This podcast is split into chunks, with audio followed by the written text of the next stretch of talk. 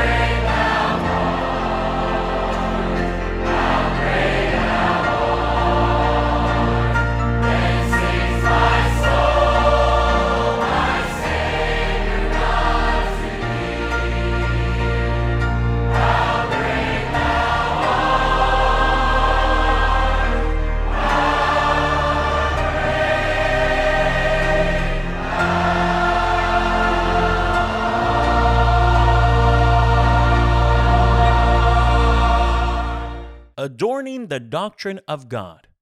The book of Titus, chapter 2, verse 10, reads that they may adorn the doctrine of God, our Savior, in all things. There is one thing that we are constantly reminded of throughout the Bible the great responsibility that has been placed upon us by God. The book of Titus gives us examples of this. And verse 10 of chapter 2 ends with it being known that we are to adorn the doctrine of God.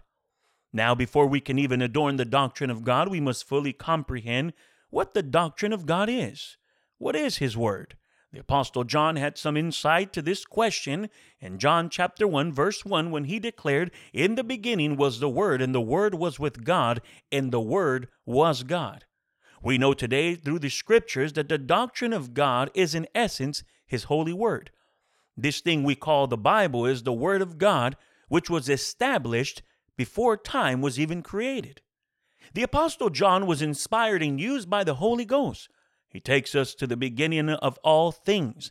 And John tells us that in the beginning was the Word, and that this very Word was God.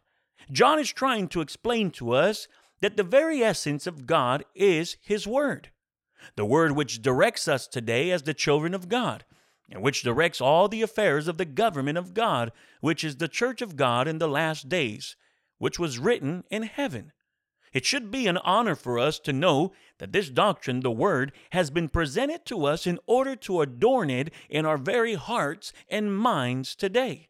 One thing I want to point out to you is the fact that this Word, the Word of God, did not remain silent in its own existence, but was presented to us in the form of God, and it came to its completion by His Son, Jesus Christ. The Word of God has and will always direct the affairs of God's government in this world. It is obvious to us today that God is in need of mighty men and women who will adorn the doctrine of God by living godly lives filled with the scriptures. There are many men and women in the Bible who are great examples to us Noah, Abraham, Esther, David, Solomon, and Mary. Some of these people may have at some point failed God, but God, in His infinite love, demonstrated mercy on many of them. The Bible gives us an account of Abraham. God called him out of those in his time and set him apart for a special program. Genesis 12, 1 through 4 says, Now the Lord had said unto Abram, Get thee out of thy country, and from thy kindred, and from thy father's house unto a land that I will show thee. And I will make of thee a great nation, and I will bless thee, and make thy name great, and thou shalt be a blessing. And I will bless them that bless thee, and curse him that curseth thee and in thee shall all families of the earth be blessed. So Abraham departed as the Lord had spoken unto him. Many of you know this story of how God called Abraham and how he obeyed the oracles of God.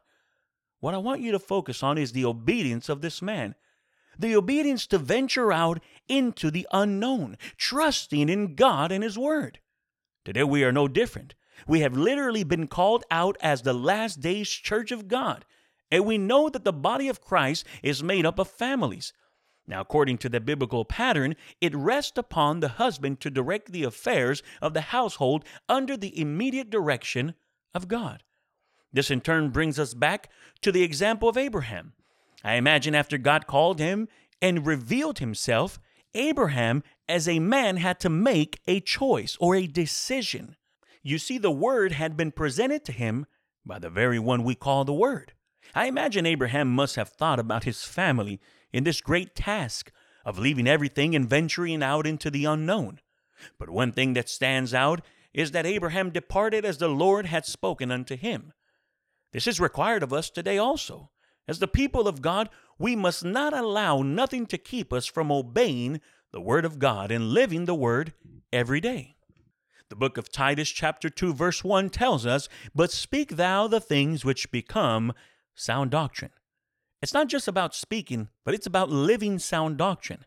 There are many definitions that we can find concerning the word sound, and healthy, and free from injury, disease, or illness, deep and peaceful and unbroken. So, what is the book of Titus demonstrating to us by the Spirit?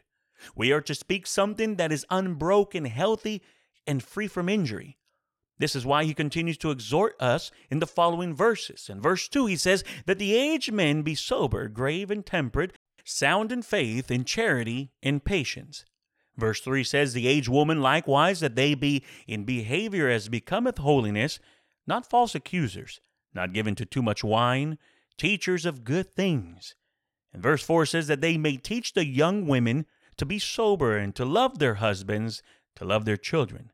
Verse 5 says to be discreet and chaste keepers at home, good obedient to their own husbands, that the word of God be not blasphemed.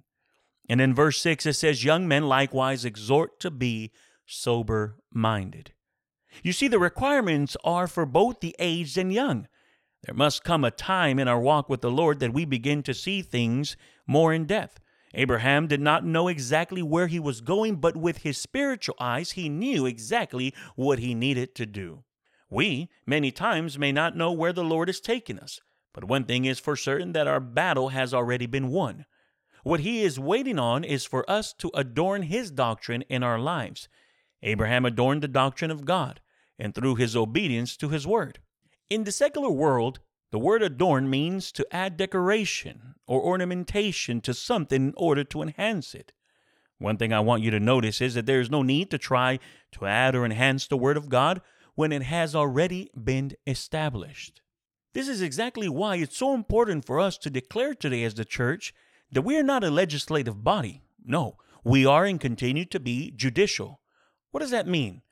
It meant that Abraham could not make up the laws of God, and we cannot add or take away from what has already been written in heaven. One thing I want you to notice is that this doctrine that we are trying to adorn and are called to adorn is not our doctrine. It is not ours to do what we want with it. Even Christ declared in his word, Jesus answered them and said, My doctrine is not mine, but his that sent me. Just like Abraham, we as the church of God today have been called for a special work. God used one man to build an entire nation in the Old Testament. Then in the New Testament, we see 12 pillars being used to build a new nation, the church, by the apostles. Today, whether the world believes it or not, we are the continuation of this building. The world may not see it right now, but I know the word of Christ will be declared unto many when we start adorning the doctrine of Christ. When we are adorned with the doctrine, we will not need to show them but the world will see, and many will receive that vision and revelation of the church. As Christ declared, not even he could reveal it. Flesh and blood hath not revealed it unto thee, but my Father which is in heaven. In a world of religious confusion, we see in Titus 2 and 7 how we should be in all things, showing thyself a pattern of good works, in doctrine, and showing uncorruptness, gravity, and sincerity. There are many in our time who will present unto us, and many more, a corrupt form of the Word of God.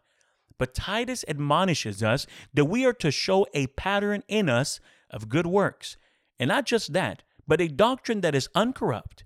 And these are the ways we are to act and adorn the doctrine of God.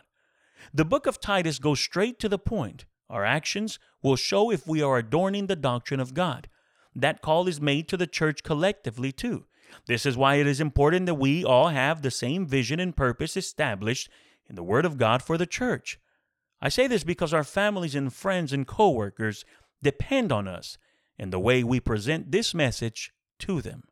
So, in other words, it is an honor to carry the doctrine of Christ today in our hearts, our minds, and bodies and souls, and better yet, as the church of God. I pray this message has been a blessing to you today. God bless you.